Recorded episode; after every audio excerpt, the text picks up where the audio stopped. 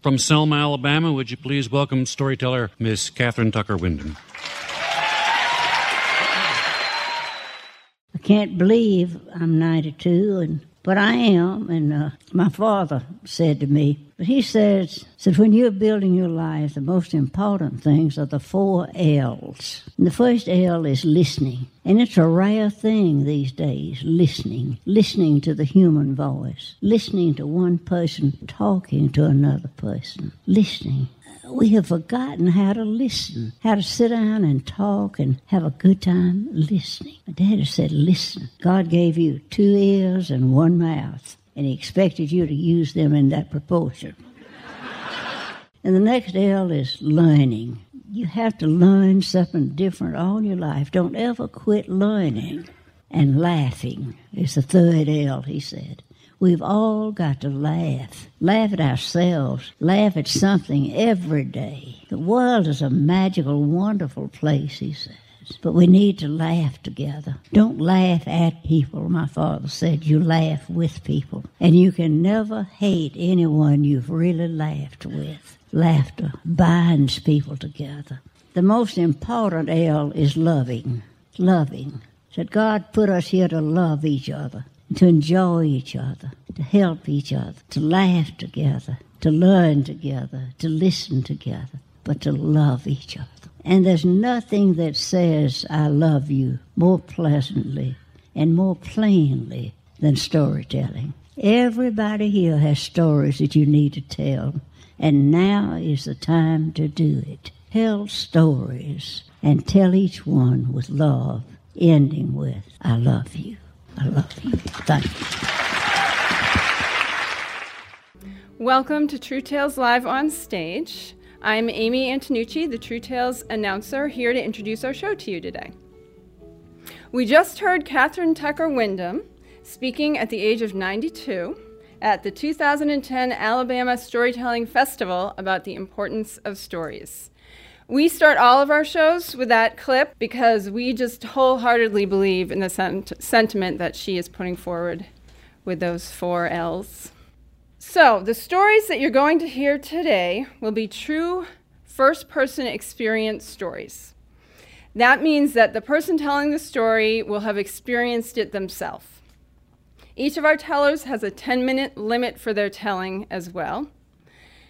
While we encourage the development of storytelling skills with our monthly workshops and other assistance and support to the storytellers, this is not a competition. We have no scoring or ranking or judging at all. We believe that everyone is a storyteller and that stories shared from the heart uplift and inspire us and bind us together.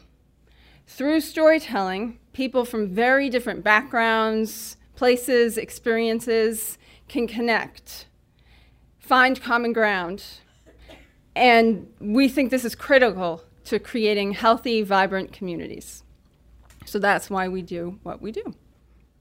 Our monthly shows usually have a theme to help get people's minds turning around what stories they have to tell. Today, our theme is challenges and discoveries.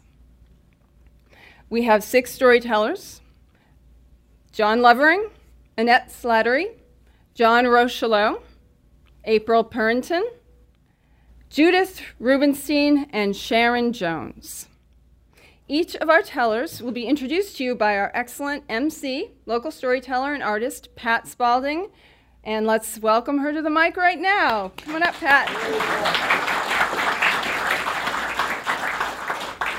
Thanks, Amy hey, it's pretty great to have all these people here on a nice, rainy, kind of fallish day.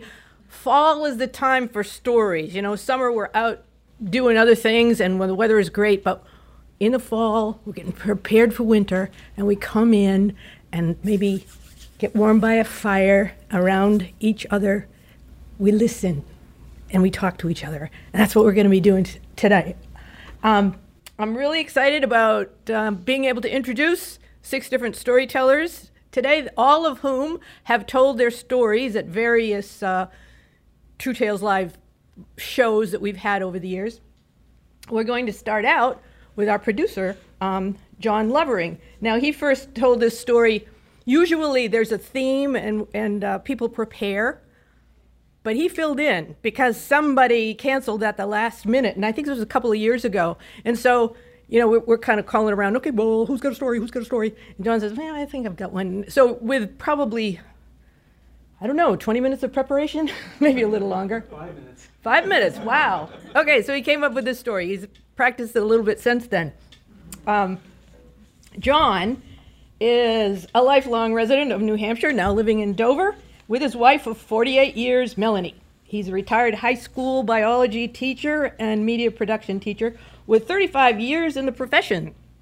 John's hobbies include video and audio, audio editing and the restoration of old tube radios.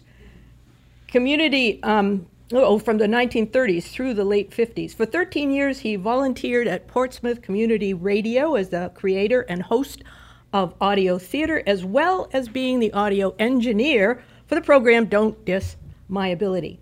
In January of 2014, he produced the original radio version of this program, uh, True Tales Live. Currently, both Don't Diss My Ability and True Tales Live are produced and seen on PPM TV. And uh, you can come see us there. John also hosts a new version of audio theater called Heirloom Radio, which is heard as a podcast at soundcloud.com.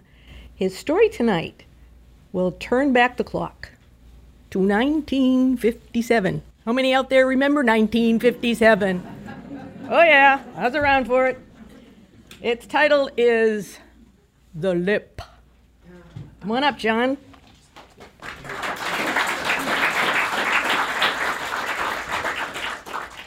Yes, and I, I hope you don't get sick of me this quickly. Anyway, too quickly. Okay, I'm going to start out with this. Thank you. You did a good job. I, uh, I appreciate that. I will spend my whole life through loving you, loving you. Winter, springtime, summer too. Loving you, loving you makes no difference where I go or where I will be. I will always be loving you. That was the music I heard coming out of my sister's room in 1957, with my apologies to Elvis Presley. Um, she was 16. I was a little brat brother. I was 10. And my sister had purchased her first record album. It was an Elvis Presley album entitled Loving You, based on the movie, the Hal Wallis movie by the same name. And I was specifically told by my sister, keep your grubby hands off my record album. Okay, dear, I would. and she uh, was going out on a date that night with a bunch of friends. They were going to go to a movie. My room was right next to her. This was in Keene, New Hampshire, in our home in Keene. And as soon as she left, I went into her room and I looked at the album. There it was. It was on her bureau, right next to her mirror, and so that she could look at her heartthrob as she combed her hair, put her jewelry on, and you know, and I, I liked his music. I had seen him on the Ed Sullivan Show, and I had seen him on, I hate to say this, the, the Tommy Dorsey Show, um, and uh, on television. And I liked Hound Dog and Don't Be Cruel and all that stuff. But this was kind of a slow song, and the movie was featured, and, and he was the star of the movie. And she had that picture. So I went in to the room, and I thought I could check check this out. I looked at the picture, and I said, uh, "Yeah, he looks okay." Uh, wait a minute.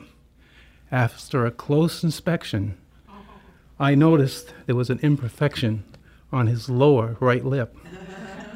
Somehow, a person at the Melody shop where she bought the album had put a sticker right there that said 5.99 Melody shop, which was a lot of money at that time. I couldn't stand it. It was a pale color sticker, and it just ruined the whole Elvis effect. I I the, backed up far away. I still could see the sticker. I said, I, I gotta I gotta do something about this. I gotta do. I, I can't. My sister would appreciate. She didn't have time. She got the album. She came home. She's gone out. I will fix this. So I took the, the album, put it on her bed, and I got down on my knees beside the bed, and I started to work my nail on that on that uh, um, sticker. I, I started to get it, pull it up, and it was really hard. And I said, hmm, let's see, I got to do this right. And I remember seeing a guy on television who put some uh, silverware and dishes on a tablecloth, and then he pulled the tablecloth out from under it, and all that stuff stayed right there. I said, maybe that maybe that'll work on the sticker if I just go really fast and take it off. So I grabbed onto it. Here we go. You, you know the movie Gone with the Wind?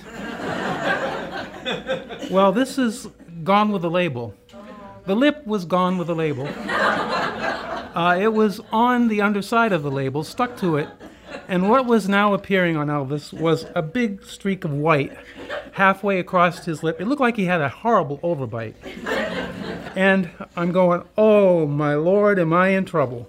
And I didn't know what to do. I got panicky. I walked around the room. If she comes back and sees this, the picture was apparently printed on the sleeve and it was cardboard under it. It was white. Now that was showing. Elvis's lip was destroyed. So I said, what, I, what can I do? What can I do? Then it hit me Crayolas. I had some Crayolas in my room. I went in my room. I remembered, you know, now, those days, they only had maybe like 12, 18 colors. Um, now they got 500. The boxes are huge, but they only had 12. But I remembered there was flesh color. And if I ever needed flesh, it was now. All right, back to the room, back to the bedroom. I very carefully put that down on the on the bedspread, got down on my knees, and I colored. I colored it in up and down, several several layers. I pushed it, I smudged it so that it would look shiny like the rest of the picture. I even did an outline around the lip. It looked pretty darn good. And I was using all my artistic talent as a 10-year-old child that I had and my best coloring technique. I, I got it done and I picked it up and I looked at it and I went, huh uh, well, that looks better than with a label. And I put it up on the bureau, and I got back five feet, looked a little better, 10 feet, 12 all the way across the room. It looked really good from there. And I thought, well, she'll, she'll be appreciative that I took that off. So I left it, put my crayons away. I, I went to bed later on, and uh, it was in the evening. I don't know what time it was, must have been 10 o'clock. And I heard this scream I'll kill him! I'll kill him! Mommy, Daddy, do you look what look what he did to my album? And then there was all this talk going on out in the hallway outside my room, and I said, I wonder who they're talking about. And I, I knew I knew it was me. I was in trouble. The door opened up to my room. My father turned on the light. My father was standing there with the album. and he said, What the hell did you do? And I tried to explain. And I was, and all the time my sister's standing beside him, daddy's little girl, you know, I'm going, oh, come on. And, and so he, he punished me. I can't remember what it was because I was so mad at her. I don't remember it now, but it was, you know, it took some privilege away or whatever. Anyway, um, then he went out and he closed the door. He did tell me this. He said, You had no business touching her stuff. You weren't supposed to do that. We're supposed and all that. Okay. So I was just trying to help. When he shut the door, I said, my sister's really mad at me. I've got to come up with some kind of positive strategy to get us back together so that we'll be friends again. But there was one thing standing in my way between the positive strategy and, and implementing it and thinking of it. It was revenge. you see, she got me in trouble. I wasn't ready to accept the consequences, I was too little. But she had got me in trouble from all her crying and yelling, so I had to get back at her. So what I did is I had a, a uh, desk or a table with a, some paper on it, and I took a piece of paper and I used black Crayola and I wrote her name, big letters, Carol, C A R O L. And I stuck two pieces of tape on a piece of string on each side of it, and it was a sign. I got to hang that sign somewhere. I had a Pinocchio doll underneath my bed. Now, those of you, you know, when I was just a child of eight, I had a Pinocchio doll. Pinocchio, Pinocchio, it was a doll, it was about four feet high and it had elastic bands on its feet, and you could stick his feet onto your feet, and so when you danced, his feet would move. And he was dressed with, a, he was what I call a fib Pinocchio. His nose wasn't that long, it was like four inches. He didn't do a lot of lies, they made it up, so he was a, fizz, a fib Pinocchio. But the nose was perfect for hanging that little sign on with Carol. So I used the back of his collar. I opened the door. I hung him on my doorknob outside in the hallway, hung the sign on him, and yeah, like this with the sign on with a Carol. I said, I'll get her. and I shut the door. A few minutes later, she's getting ready to go to bed now. She's going down the hallway right by my room, and she said, You think you're funny, don't you, you little brat? That's what I got out of that. So I said, We, got to go to another level. um, maybe scaring the bejesus out of her would work. So I went over to my desk, and I, kind of embarrassed to admit this, but I had a collection of ketchup packages. Most kids my age collected minerals, shells, stamps. I had a couple of those, but I also had a little bowl full of ketchup packages because whenever my parents had gone out to a restaurant or something and we had a couple left over, I'd take them, I'd go out and put them in my bowl, and then we had something that had ketchup. Everybody else is banging the bottle. I'm just. I had my ketchup packages. So I took two of them, opened up my wooden toy box, and there's my official Davy Crockett coonskin cap that Fess Parker used to play Davy Crockett on television, and he told me I should have one, and I got one for Christmas. And I lifted it up, and there's my Davy Crockett knife. Now, my knife is rubber, totally rubber. It was red and silver, and it was real floppy, soft rubber. Uh, probably, you know, he used to carve his name in the trees. Uh, this would probably be a rubber tree. I don't know, but anyway, it was it was a rubber knife. I then went into my sister's closet and I got in the closet and I shut her door. So now I'm standing right in front. Took my pajama top off, broke open two packages of ketchup, and rubbed it all over my stomach, and put the knife right here. and I'm standing in front of the in back of the door, rather. She's still in the bathroom, and I'm waiting. And I'm waiting. Pretty soon, I heard her come in the room because she's humming loving you.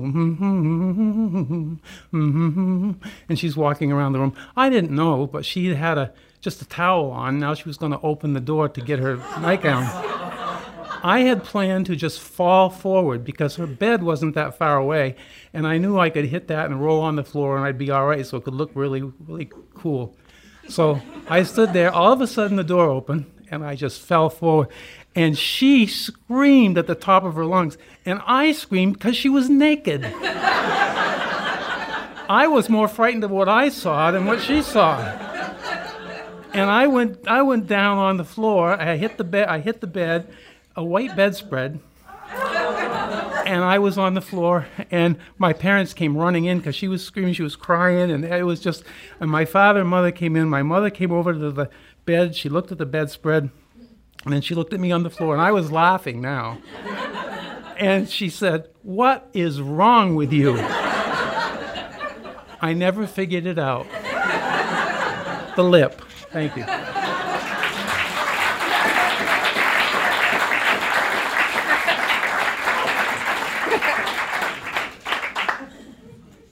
We're still trying to figure it out too, John. we just know there's something wrong. Next, we have Annette Slattery. Now, this is the second story that Annette told with True Tales Live. Um, she's told three in all at various programs. And Annette grew up in Germany. She came to the U.S. in 1998, married a Midwesterner, Westerner, moved eight times since she arrived at this country, and finally landed right here in Portsmouth, where she now lives. Annette says that she has no future plans to move anywhere else, and that is very exciting for her.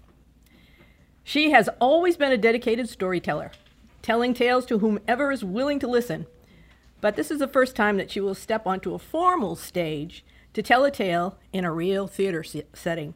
Her story is titled Meeting People. So let's meet Annette right now.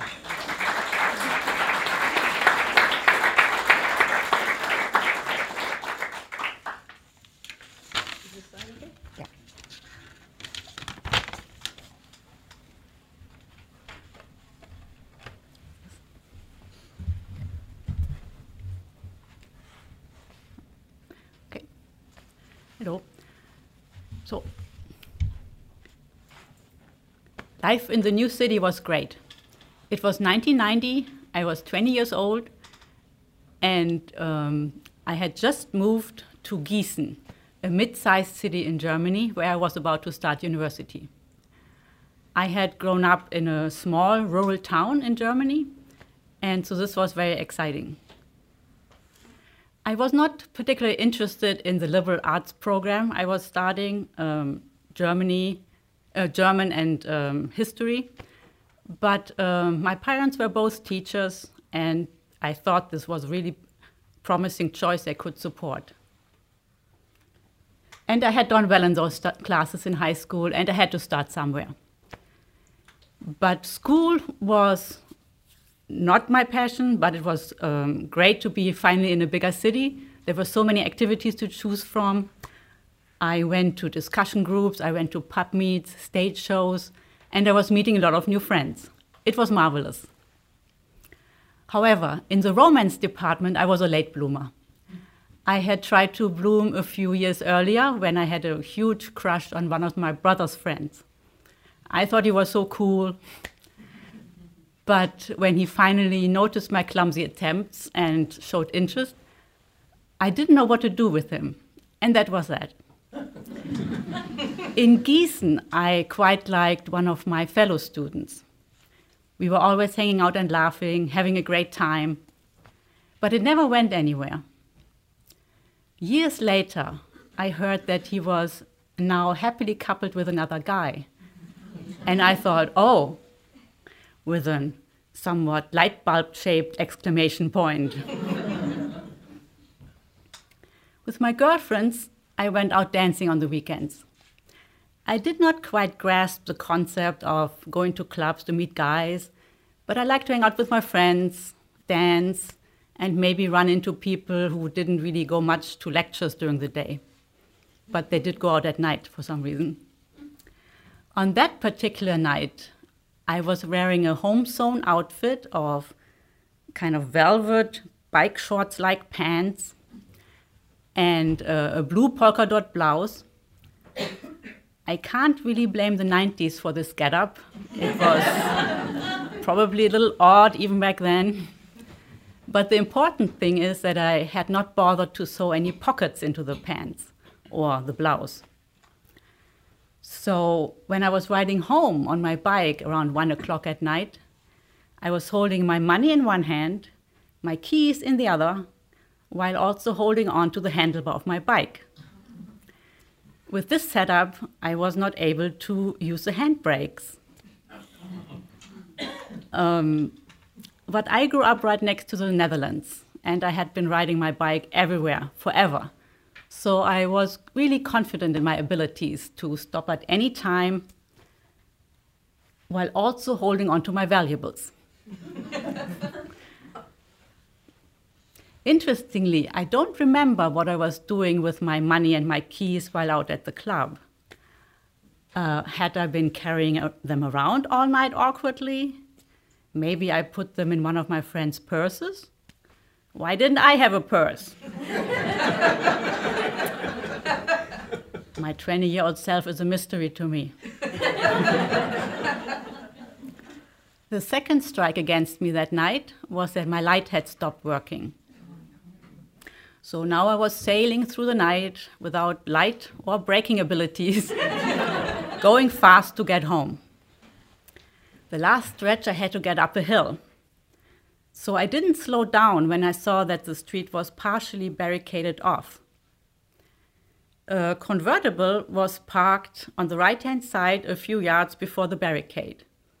So all I had to do was overtake the convertible on the right hand side and then go on the on the left hand side and go on the right hand side by the barricade and go up the hill. Just as I was about to overtake the car, it suddenly started to turn around. Um, he, it accelerated so quickly that I heard the wheels screeching. I crashed into the driver's door. Within a split second, it blocked my way and I crashed into the driver's door. I flew off the bike, across the door, and landed in the laps of two stunned young dudes. yeah, that really happened. After a moment of shock, I locked eyes with the one in the passenger seat. He said something like, Girls falling from the sky, what a night.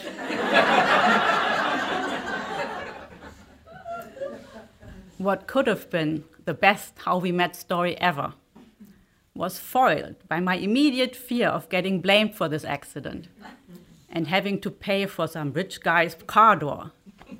So I don't even remember what those two looked like, if they were interesting or not, just that I had to get out of there. I hopped up and out, not without putting the blame squarely on their shoulders. Didn't you see me? You gotta watch out. Amazingly, I was not hurt, and my bike was fine as well. So I was gone before they could say anything else to me. When I told my friends um, about this, this um, accident um, at the next party, they thought it would be a great idea to use this method to meet the Dutch crown prince, who would be visiting Germany the next week. Um, we discussed how these royal carriages are always way high up, and for excellent reasons, which we now understood clearly.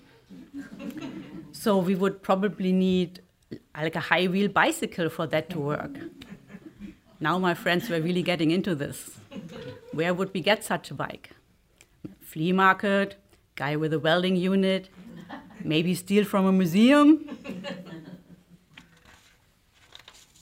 to my credit, even though I didn't want to spoil their fun, I immediately dismissed this idea in my head. I, I had no interest in the somewhat boring looking crown prince who I knew nothing about. And also, I knew that doing this on purpose would be assault. it, it also dawned on me that I had actually committed a hit and run that night. A few months later, I dropped out of school just because I couldn't get into the nitty gritty of those topics and I had to cut my losses. I was worried that my parents would be quite disappointed by that. So, um, especially my dad, who never had any of such opportunities for school. But he is a huge Francophile. So, my plan was to redeem myself somewhat by working and saving up some money to go to France. I had heard about a five month language program that a friend of mine had been at. And so she recommended it, and that was my plan. Too bad for my dad, which is an expression that should be trademarked. um, it was at this language program that I met my future husband. Not only is he not an, not only is he not a native French speaker, but an American. It was a little bit bad for me too, because um, by hanging out mainly with the foreign students who spoke English, I didn't learn as much French as I could have. But on the bright side, my English really improved. True to my usual modus operandi and comfort zone, my husband and I didn't become a couple during those months. We reconnected years later when I came to the US on holidays. He happened to live in Los Angeles, where my guided group tour ended. And all of a sudden, things in the romance department became easy. We decided we wanted to be together, and with a big pragmatic shove from the US Immigration Service, we got married a year later. Nowadays, it happens quite often that people ask us how we met. Probably because it's obvious when I start talking that we grew up on different continents. And while our story is solid and not too boring, I always wish a tiny little bit I could start with. It was a dark night, and I was riding home on my bike, fast like the wind, when suddenly.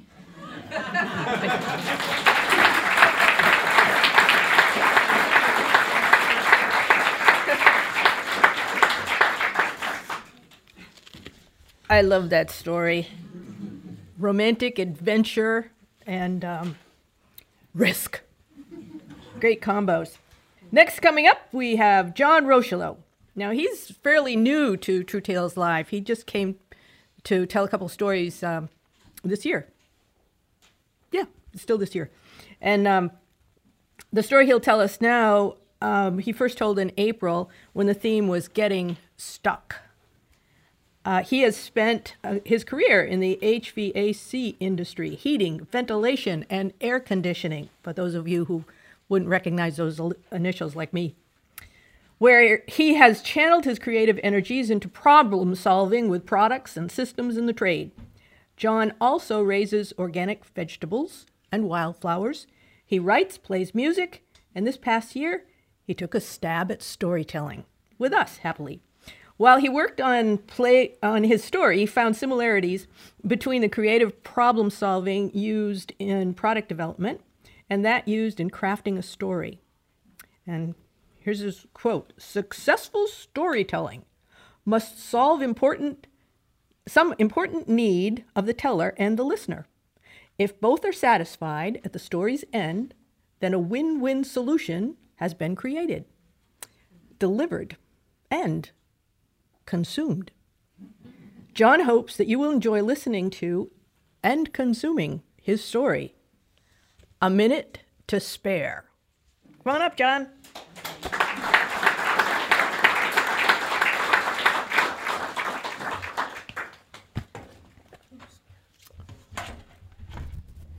Hello. I'm not a consummate storyteller. My passion is more writing, so I'm going to give you a little of both. In 1972, the summer after fifth grade, I first stuck out my thumb and hitched a ride. I was only 10. Five years later, I hitchhiked to Columbus, Ohio, with my friend whose dad lived in Miami, Florida, and that's where we were headed. That is, until we were sent back to New Hampshire by Child Protective Services. I know, what were we thinking? The Boeing 727 plane ride home was my first, and it sure beat hitchhiking. In 1979, incidentally 10 years before I got my pilot license, I decided to hitchhike to Berlin, New Hampshire from Concord on the first full weekend of summer. I left on Friday and was confident that I could spend the weekend there visiting my two older brothers and still get back to Concord by Sunday night in advance of my first day at my first full time job. I wasn't intimidated by the 118 miles ahead of me. I was 17. And by then, had ventured thousands of miles already, thumb boldly in the lead.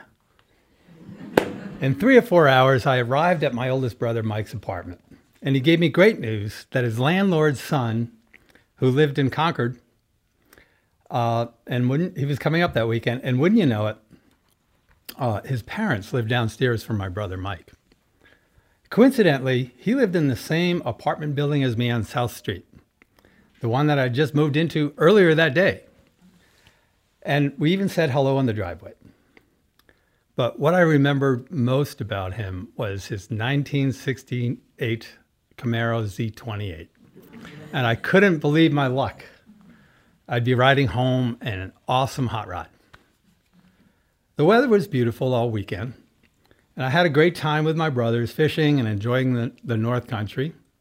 I once lived there too with my family in 1970, and I felt sort of like Huck Finn then and loved the outdoors the smallmouth bass in Nay Pond, wild cranberries in the bog, moose tracks in the mud, and the peaceful ways of Mother Nature. Sunday unfolded very quickly. I was having so much fun, but also because I was a little anxious about my big day on Monday at my new job and the beginning of my newfound independence. I'd be making a weekly paycheck and living on my own, the start of my own version of the American dream. Then at 6 p.m., Mike broke the bad news. Mr. Z28 ne- neighbor never made it up to Berlin that weekend. I begged Mike for a ride to Concord, but he was recently unemployed and had no extra money for gas. The best he could do was give me a ride to Gorham, eight miles south, so I could begin hitchhiking from there on Route 16. I figured that most cars heading down 16 would probably be going at least to North Conway, possibly further.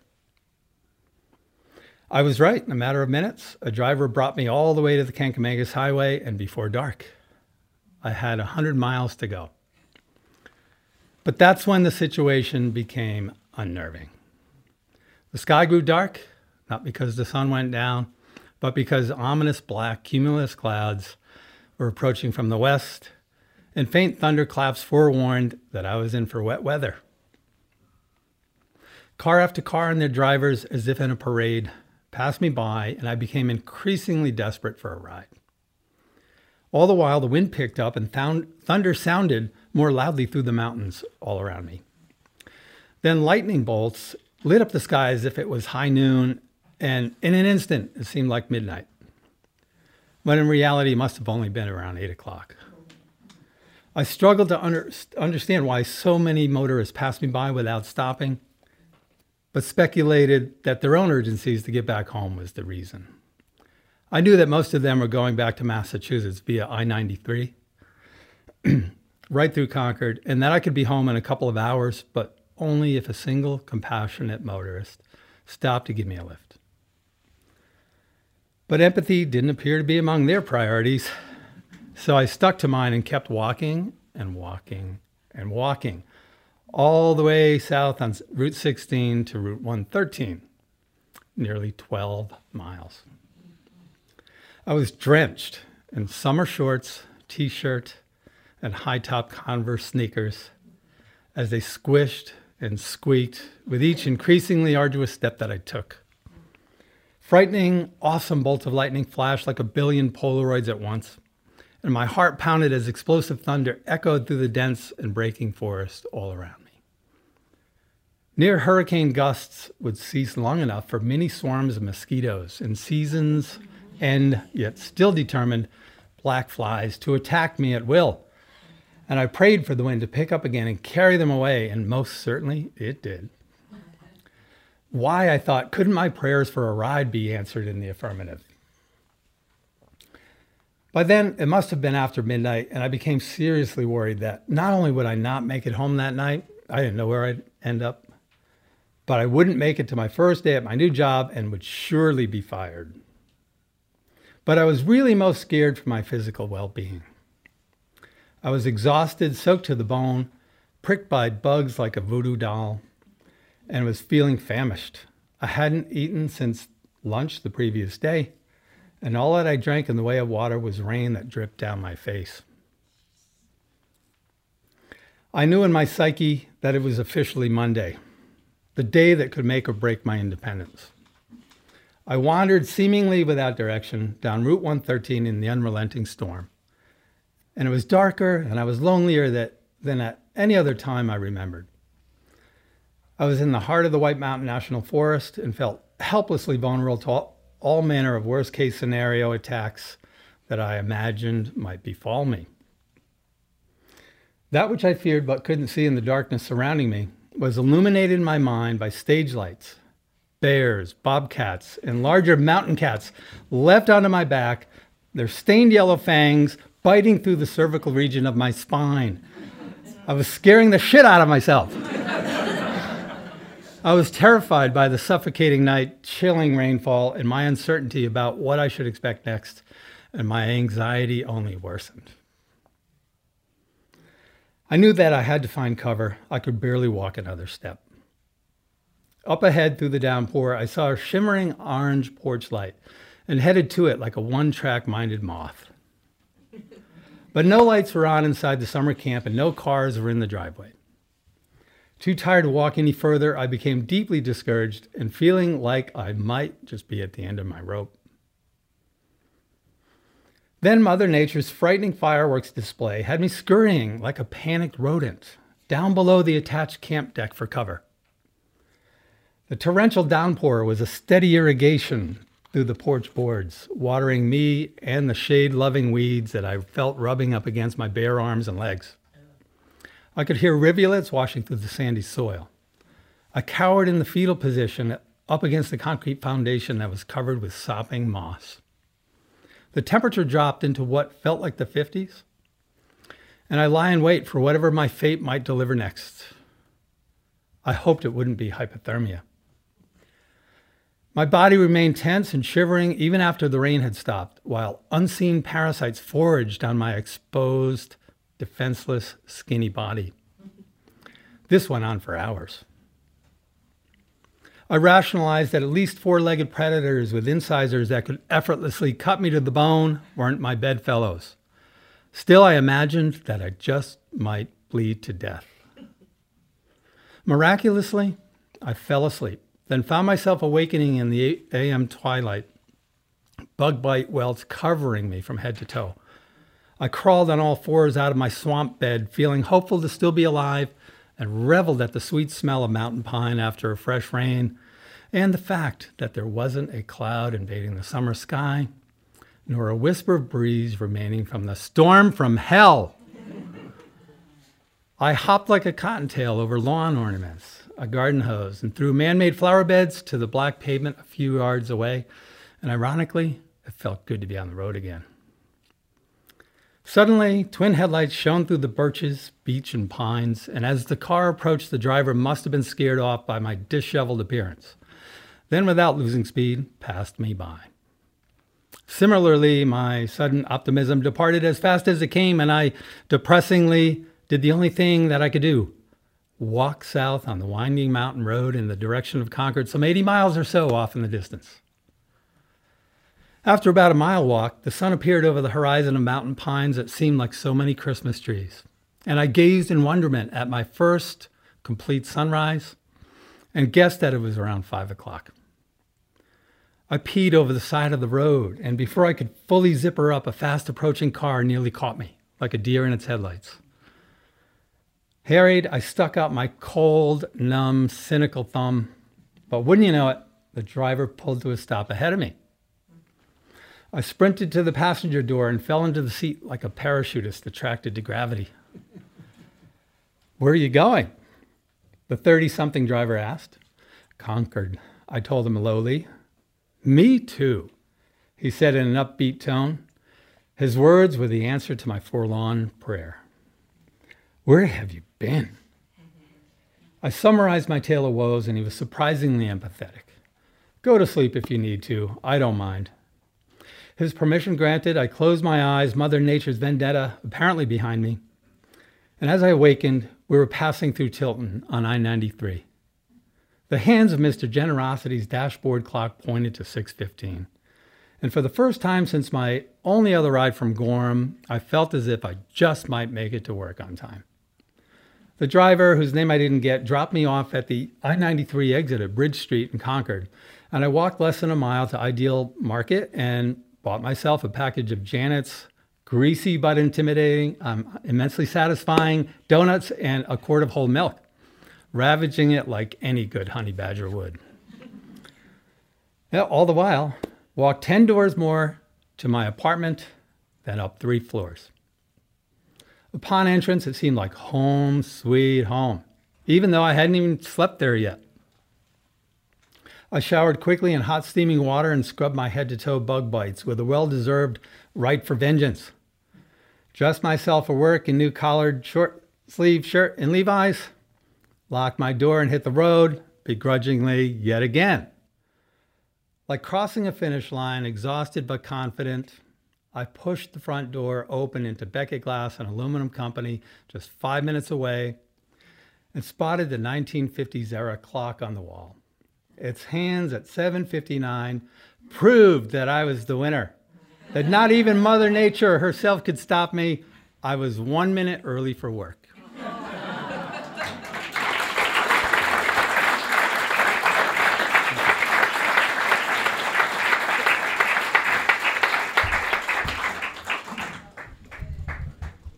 Thank you, John. Hearing that story always makes me feel like I just woke up from a nightmare.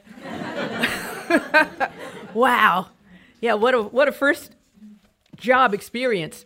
We're ready for an intermission now, and when we come back, uh, we'll have three more storytellers to uh, finish off. So you can wander out and have a glass of wine, a little bit cup of coffee, chat a bit, and see you soon. and lucky us, we've got another storyteller coming up. April Purrington. Uh, April told this story for the theme of activism in uh, November of 2016. Um, she became involved in activism as soon as life allowed. She joined SADD, Students Against Destructive Decisions. was a member of her college's feminist collective, volunteered for women's crisis services, and planned to someday open her own shelter for women. She worked in mental health, assisted pregnant teenagers, and helped families apply for food stamps and Medicaid. These days, April refers to herself as an unschooling mom to three sparkly little humans in New Hampshire, who spends her days in relentless pursuit of a peaceful world, a happy family, and the perfect loaf of sourdough bread.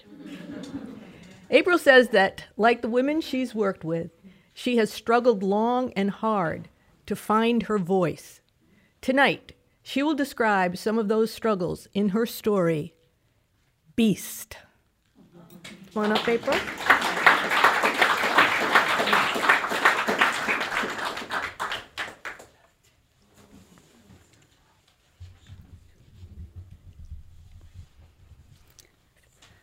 So in the 80s, there was this PSA on TV about sexual harassment. A woman in a boxy yellow blouse is told by her boss that she needs to up the sexy factor if she wants to keep her job. She looks him square in the eye and says, This is sexual harassment, and I don't have to take it. I was probably about eight the first time I saw this.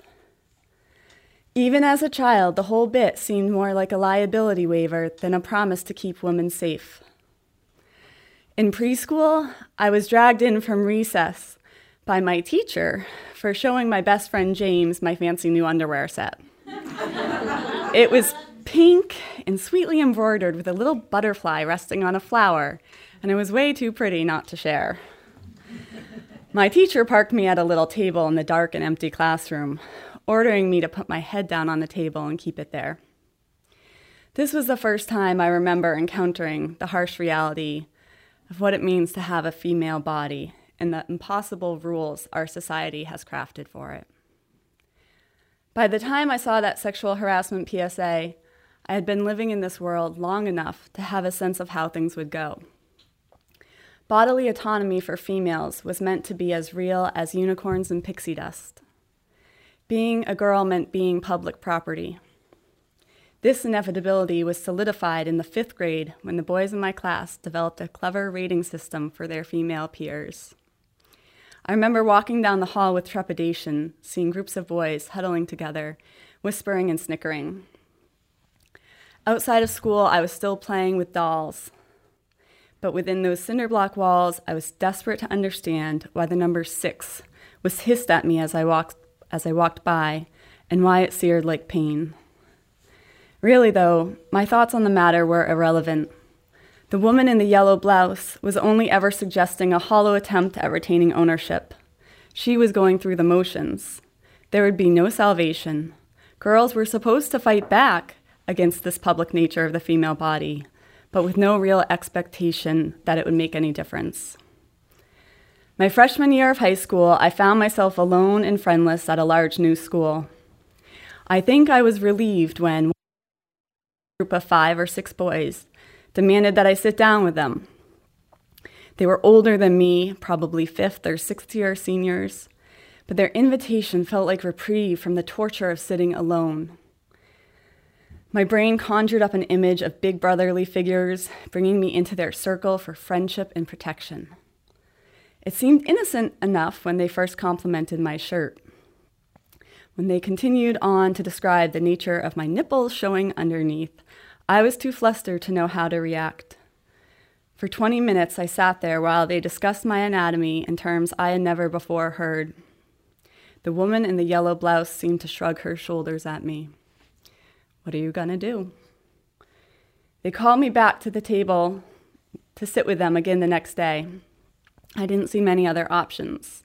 So I sat down. They didn't waste time bringing the conversation back to my body, this time making their way south, describing in excruciating detail what they would do to me.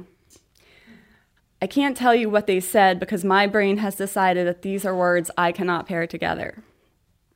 I can't form their sentences. You can imagine what the words may have been, and I will promise you that it was worse. And as you work to revise your version, I will keep to keep up, I will again and again assure you that you're still not there yet. I'm 36 years old and I've birthed three children. Their st- words still have the power to shame me. For the next several months, I remained a prisoner at the lunch table, bound in shame, subjected to their daily verbal assaults. I begged my parents to let me transfer schools, to let me homeschool for the rest of the year. I could never tell them the motivation behind my frantic request, the torment of the entire situation overpowering my brain before I could even fathom putting words around it. I finished out the last two months of the school year eating alone, hidden away safely inside a metal bathroom stall. My humiliation bounced off the walls around me, keeping me safely locked inside. I knew what rape was and how children sometimes fall prey to a sexual predator. These things were bad with a capital B A D. The laws against them were big, fat, shiny promises about bodily autonomy.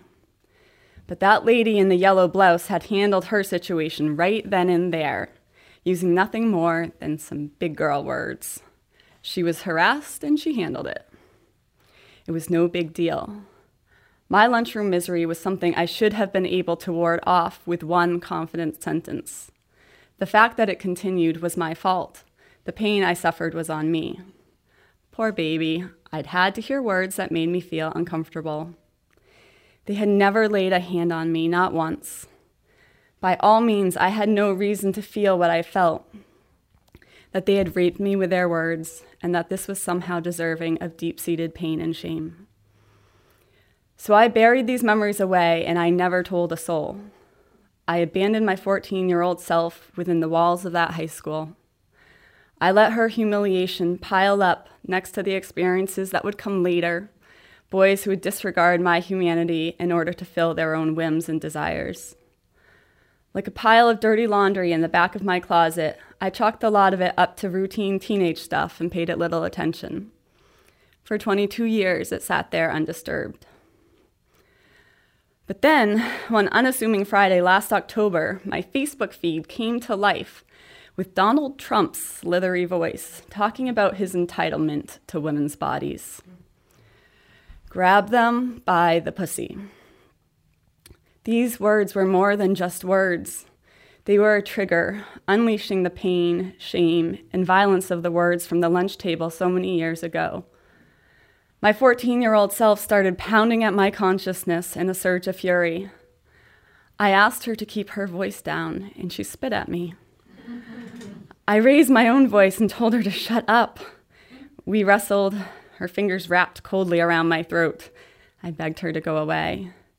She set her jaw and let out a huff.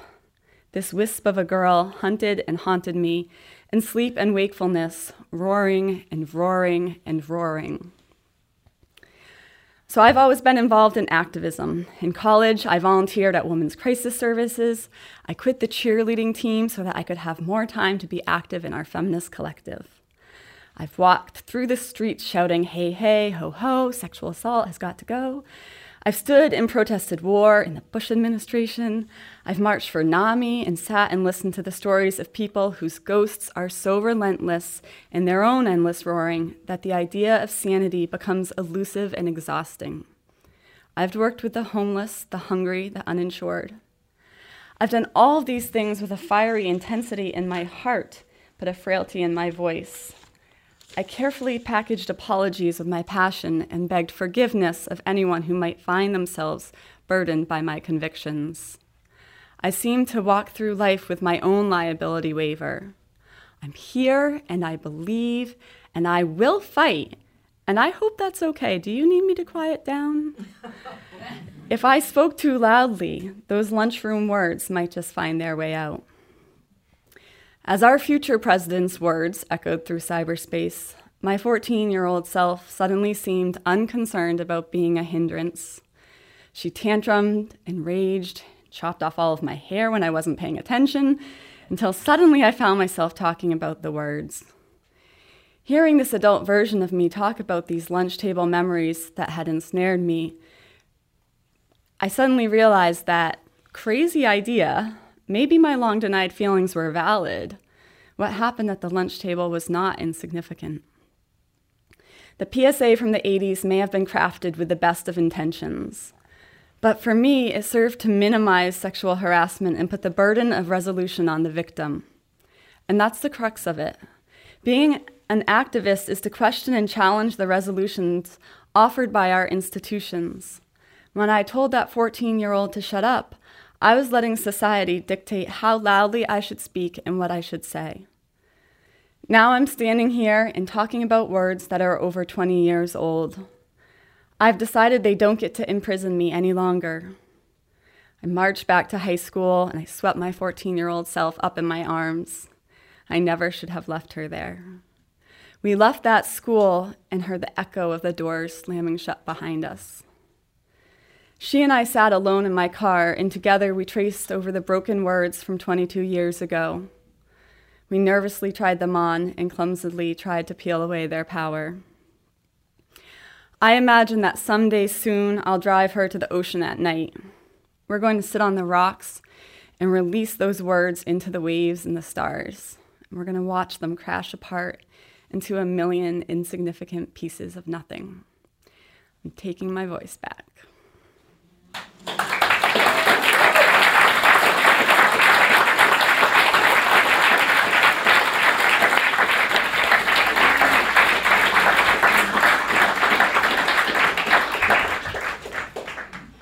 Yes, April.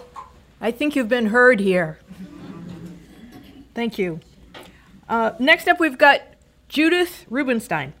Now, she told her story recently in May. Uh, uh, the theme was family gatherings.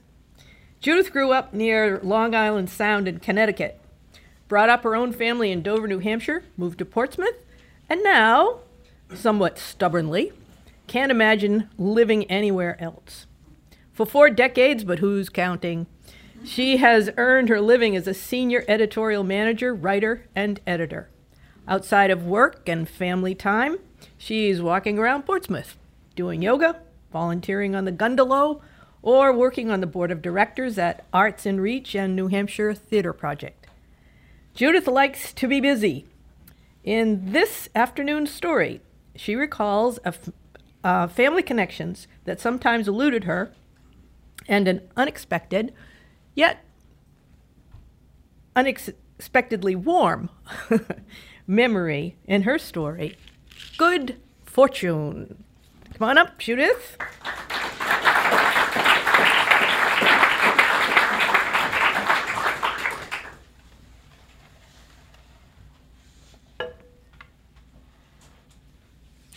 Hello.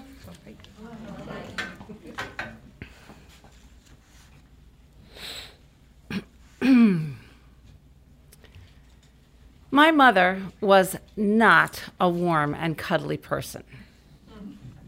She was intellectual, competent, and smart. She was the person I would go to if I needed help on a school project. she was the person I would go to if I needed help adjusting my bicycle seat. She wasn't the first person I would go to if I needed a hug. Plus, she was pretty serious. She wasn't humorless, but humor was not an ingrained part of her personality, and she absolutely did not get goofiness. if my brothers and I were horsing around, or my father and I were being silly and making up stupid jokes, she would look at us with a not really amused half smile and her signature look of skepticism, which was one raised eyebrow. I used to stand in front of the mirror and try to get my face to do that. For me, my father was the heartbeat of the family. He was warm, he was attentive, he was interested, he was concerned, he was compassionate. I know I'm making him sound ideal, but he might have been that good he would have made a wonderful grandfather. Sadly, he died when my daughters, Hannah and Ruthie, were one and four years old. That, of course, left my mother as the solo grandparent on my side of the family. This was in contrast to my husband's parents, who exceeded every picture you have in your mind of doting grandparents. they were incessantly attentive. They spoiled the kids rotten, took them everywhere, got them everything. They never moved their attention away from the kids if they were together. They were funny and silly and playful. Plus, they lived near us, so my kids saw them frequently. My mother lived four hours away in Connecticut, so they saw her much less frequently. So I had something of a chip on my shoulder during those years, wishing that my father were around to kind of balance the grandparent scale and be that warm, loving, fun grandfather that I knew he would have been. And I also was wishing that my mother could shed some of that impenetrable reserve that I felt separated her from me and separated her from my kids. My mother did have a master stroke as a grandmother, and that was called Camp Savta. And Savta is the Hebrew word for grandmother, which is what all her grandchildren called her. Well, one thing we knew about my mother was that she loved summer camp. Unlike the rest of the family, she was athletic, so she loved the sports but she also loved all the activities the structure, the ritual, the songs. And most of her grandchildren didn't go to summer camp, so she wanted to give them some of that experience. Well, it started with my kids and some of their cousins.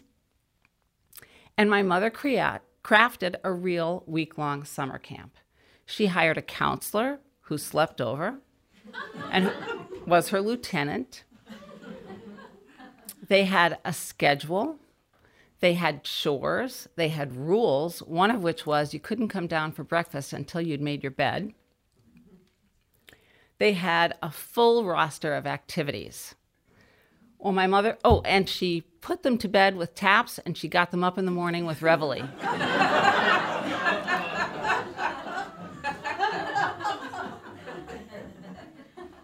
my mother was lucky enough to have several friends with swimming pools. So, as part of the week's schedule of activities, the kids had swimming lessons and free swim every day. One of our good friends is a professional artist, so the kids spent time in her studio, and by the end of the week, they completed a project. They went on field trips, they went on nature walks, they even created and performed an end of camp show. well, my younger daughter, Hannah, was about five when Camp Savta started, her first summer.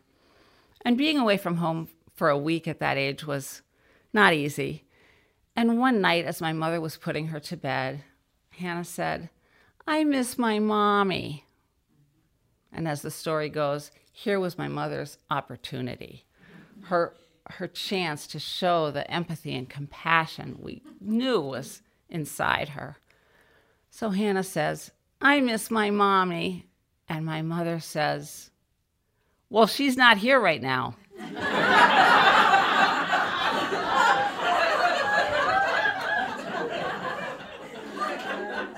she's not here right now? It doesn't take the most sensitive person in the world to come up with something a little better than that. I know you do, honey. I'm sure she misses you too, honey. No. In fact, that made such an impression on us. My family uses that all the time. I wish we had some ice cream in the freezer. Well, that's not here right now.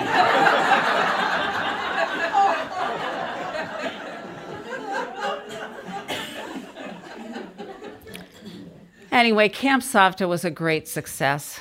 And as a result, the cousins developed very close, very loving bonds. They're now all in their 20s and 30s, and they still feel this. The relationship with my mother, though, while one of profound respect and appreciation, wasn't one I would call close.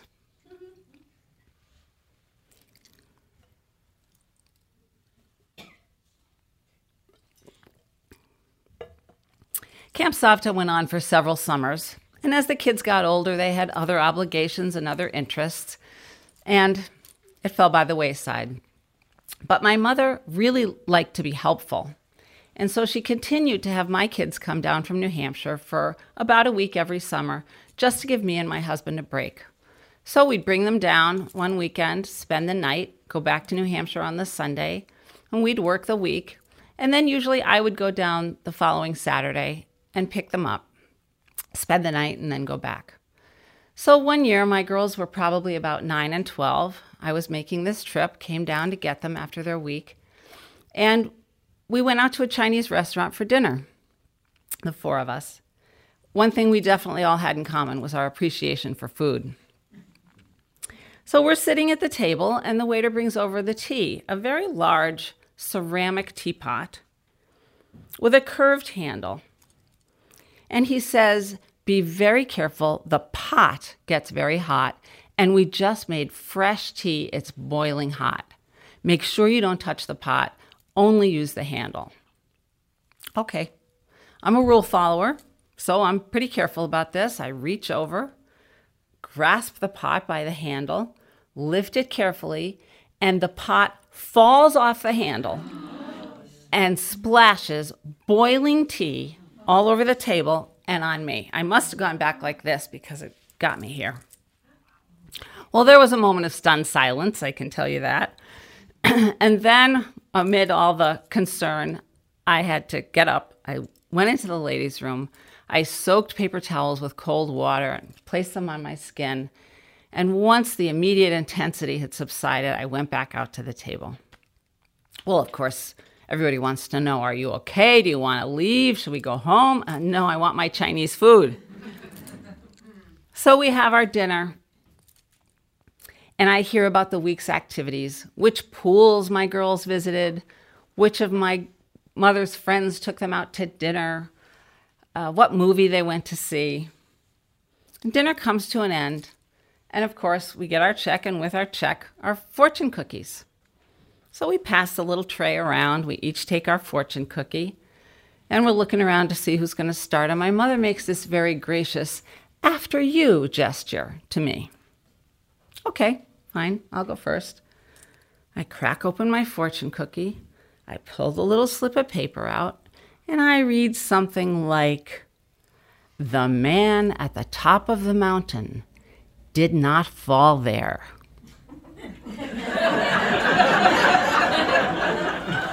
it's deep. That's deep. Then it's Ruthie's turn. She opens her fortune cookie, pulls out the little slip of paper, and reads something like To be happier, eat more Chinese food. then it's Hanny's turn. Cracks open her cookie, pulls out the slip of paper, and reads something like An unexpected opportunity will lead to adventure. Finally, it's my mother's turn.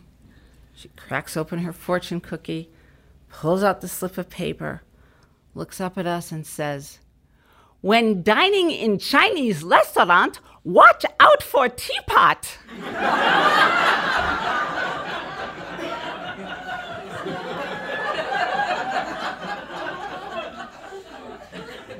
You could have knocked me over with a feather.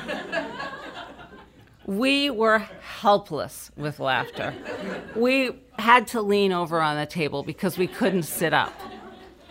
I had never heard my mother say anything nearly that funny, never anything remotely goofy, and I had never seen her laugh like that.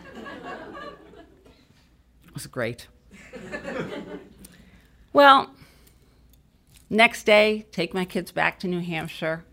They continued coming to see my mother for a few more summers.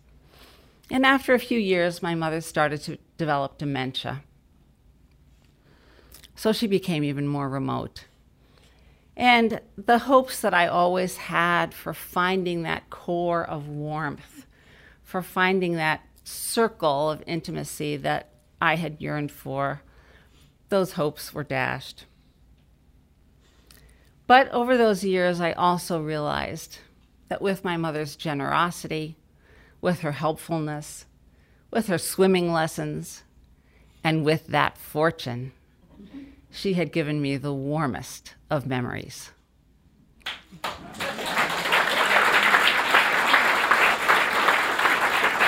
you.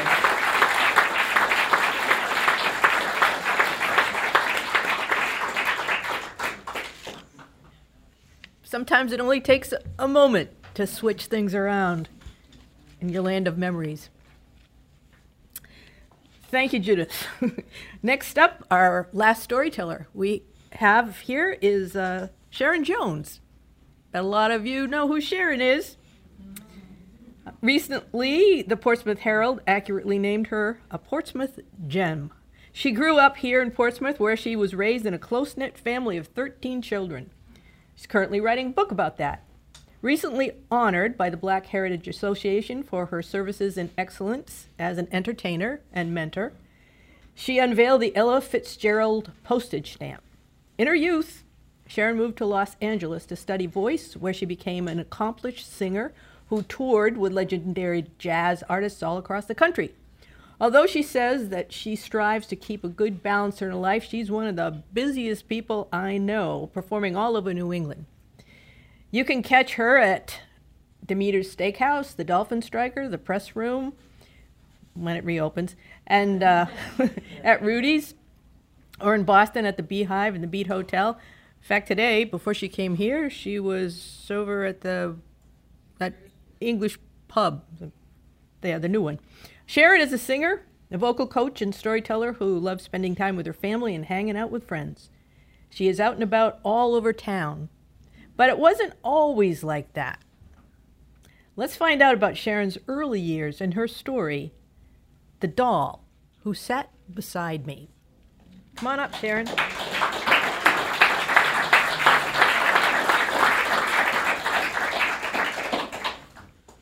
It's raining out.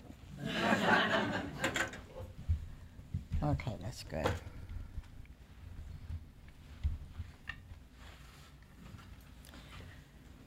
Five twenty-five Maplewood Avenue, Portsmouth, New Hampshire. The house I grew up in. Very large mansion-looking house.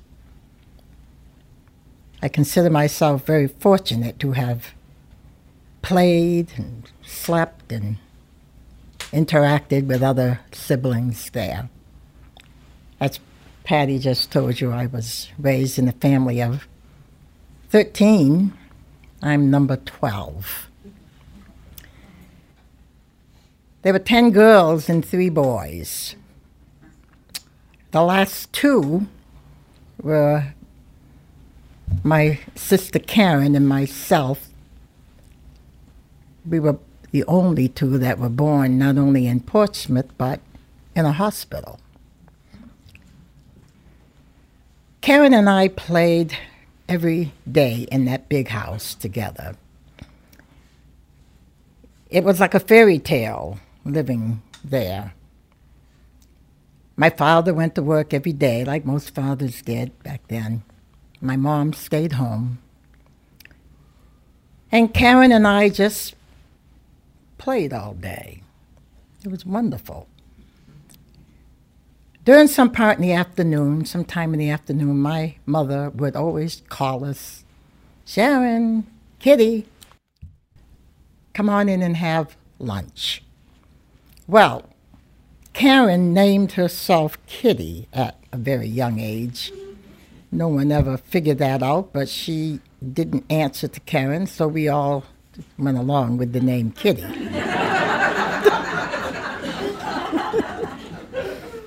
she was a very quiet soul and, and still is, and we played very well together, but I did all of the talking.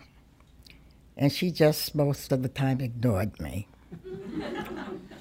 well, this particular day, when my mother called us in, excuse me, for lunch, something didn't feel right. I knew something was up. And I speak of my mother and father whenever I tell these stories because those of you who've seen me tell these stories before, you know how important they were in my life and the other siblings' lives, our mentors and our heroes. My mom being very quiet, and my father very verbal. And so when she called me in that day, along with my sister Kitty, for lunch, after lunch, we helped clear away the dishes that were on the table, and my mom said, Before you go back out, I have something I want to tell you. She had great diction. Now that I think of it, I kind of thought she might have been in, related to Barack Obama. Sharon, in a couple of weeks, you'll be going to school. And I said, School? Well, what about her? Is she going? Sharon, she's two years younger than you. She won't be going to school at the, at the same time that you'll go, and in a couple of years, then Kitty will go to school. Well, I didn't sit well, and we went back out to play, and I was very solemn for the rest of the day, and as a matter of fact, the rest of the couple of weeks before school started. Then the day rolled around, and breakfast was on the table in the morning, and the clothes were laid out. I don't know how many of you remember the pleated skirt with the blouse and those ugly socks with the little frills on the top. Patent leather shoes or loafers or something. And it was all laid out, and I got dressed and went down to the dinner table, the uh, breakfast table, I'm sorry. And hardly ate any breakfast that morning because I knew this was the day. I felt like it was my last supper and I was going to the gas chamber. So my mother reassured me that everything was going to be all right. And she was very affectionate and gave me a hug and, come on, we'll walk you to school. So she and my sister Kitty and Rex the dog all went to school. The New Franklin School that wasn't very far from where we lived, so we just walked over there. And they dropped me off and even today, when I go in the building, I always look for the exit in case I have to get out. As soon as they left and the teacher turned around to write the lesson on the blackboard, I went home.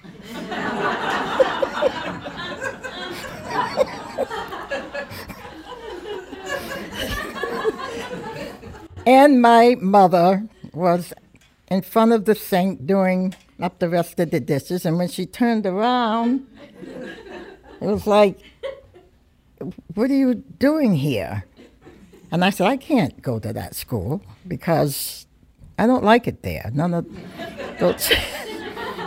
none of those kids look like me, and, and no one wants to play with me, and I want to be here with Kitty, because that's who I played with all these years. She's been my friend and my sister, and I'm not going back to school. So she didn't make me go back to school that day. She waited for my father come home. And my father called a meeting with the rest of the family because he liked meetings. and he had enough kids to have a great meeting. so they all gathered in the dining room, and my mother would always put a pot of tea on and a pot of coffee and some cookies. And we had to sit there while my father went through various reasons why we were there and that we should be sit quietly and speak one at a time until we all spoke as to what our opinion was on this particular matter, which that day was me. they all agreed unanimously that we needed to have a meeting with the school principal. And so they contacted Mrs. Jeffert, Mrs. Alice Jeffert. She was the principal at the New Franklin School. And she asked us to come in and speak with her. So the next time we went, there was Karen, Kitty, my mother, Rex, me, and my father. Now we all went to the New Franklin School. And they came up with some different ideas that might make me more comfortable being there. And then we went back to the house that night. We had this wonderful dinner and more meetings. and then my father said, Sharon, do you realize that going to school isn't an option for you? It's a necessity. This is what we do at a certain age. We leave the house and we go to school. And you have to go back to school. And he's looking, all right? Because he always did that. He, he was real tall, and so when he spoke to us, he, and he looked right in our eyes, and I'd look back, and I had these sad eyes, you know. So the following week, they all took me back to school. We went again, and I didn't really want Rex in the picture at that point because my brother, earlier in the summer, came down with the whooping cough, and Rex sounded like he was getting it. and so I was afraid of Rex because when my brother coughed, it really sounded like Rex barking, and vice versa. But Rex came along. He was part of the family there. And we went into the New Franklin School, and Miss Jeffords met us there. And she said to my mother and father and my sister, Would you come into the room here? I would like Sharon to walk into the classroom alone. The rest of the children have not arrived yet, and I have something for her. So I walked into the classroom, and there on the chair, in front of my desk. And at that time, the desk and the chair were joined, you know. There was a box. And I went in and I, I said, This is for me. And I opened up the box. And there was a doll in the box. And she had a wooden face and wooden arms and legs and a cloth torso. And I picked her up, and as soon as I picked her up, her eyes flapped open you know, they opened right up, and it was like they were looking at me. So I took the doll, and I went back into the office, and I said, May I have this? And Mrs. Jeffers said, I bought that for you. And she said to my parents, like, and they left, along with my sister and the dog. And I went in, and I took the doll out of the box, and I sat her in that chair next to me. And I named her Tootie. That's the strangest name. You know, I, I don't know why I did that. But Tootie was cool because Tootie was kind of like my sister, my friend. Tootie didn't talk, and neither did Kitty.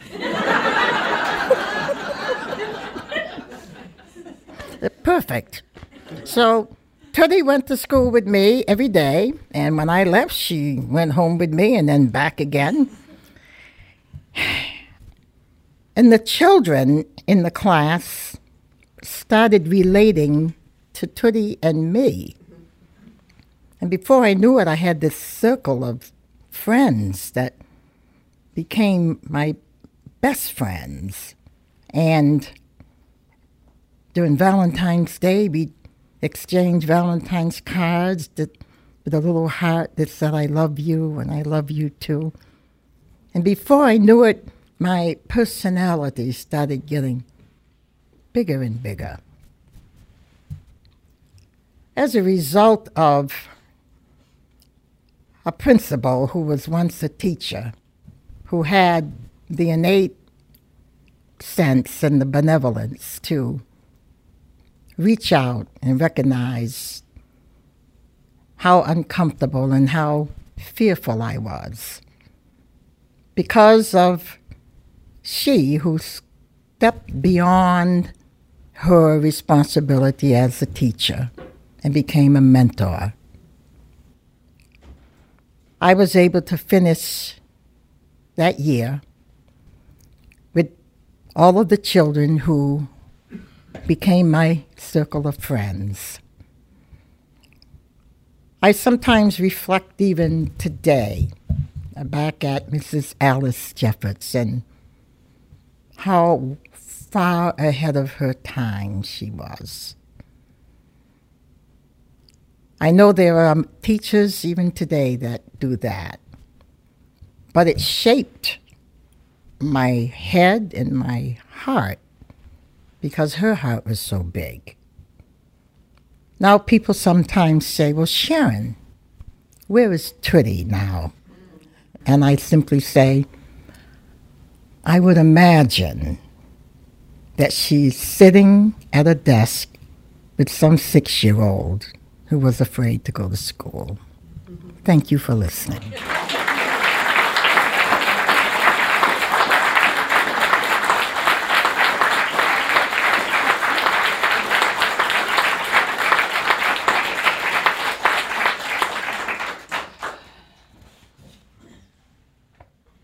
Thank you so much to all of tonight's amazing, or today's, I should say, amazing storytellers. I want to clap.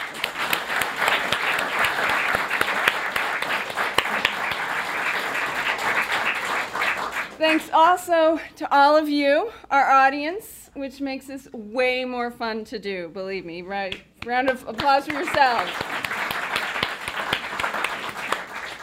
We um, are always so honored to be here at the West End Studio Theater um, and the Artists Collaborative Theater of New England. And thank you so much to, Stephanie Voss Nugent for bringing us here yet again. Stephanie.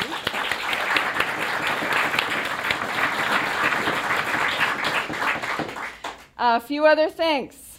Our MC, Pat Spalding, our program assistant, David Frainer, promotional assistant photographer, not here today, but usually, Steve Koval, and of course, producer John Levering. So, yes, So, we do know that there's some information in your programs. We just want to remind you and invite you to watch us, True Tales Live, on Portsmouth Public Media TV. That's channel 98, ca- cable access. We are on Tuesdays and Thursdays at 8 p.m. and Saturdays at 1 p.m. It also streams online. And of course, we, well, I, shouldn't say of course, and also, um, we're always available as video on demand on YouTube. You just uh, search for PPM TV True Tales Live, and there will be. We also invite you to come to our live audience, to be part of our live audience at those monthly events at PPM TV. That's 280 Marcy Street, Portsmouth. They're on the last Tuesday of most months. We take a summer break in December. I think this year is Christmas. We're not going to do that. But um, usually the last Tuesday of each month from 6 to 8 p.m., and that's free and open to all. If you have a story to tell, which we believe you do, um, we would love to hear from you. True Tales Live 1 at gmail.com. That should be in your program. We also have our storytelling workshops the first Tuesday of each month, 7:30 to 9, also at PPM TV Studios. They're free and open to everyone. The next one is this coming Tuesday, September 5th. You can also write to us if you want more info on that. And we also have a Facebook page, True Tales Live on Facebook, which has this information. It will also now contains our announcement of our 2018 dates and themes. So check that out too. Um, and as you know, we're going to be back here in October. What's the date? Anyone? First. The first, first, October 1st, here with a whole different lineup of storytellers. Six totally new folks with new stories. So we would love to see you there too. And let's have a last round of thanking our storytellers and crew. John, come on up.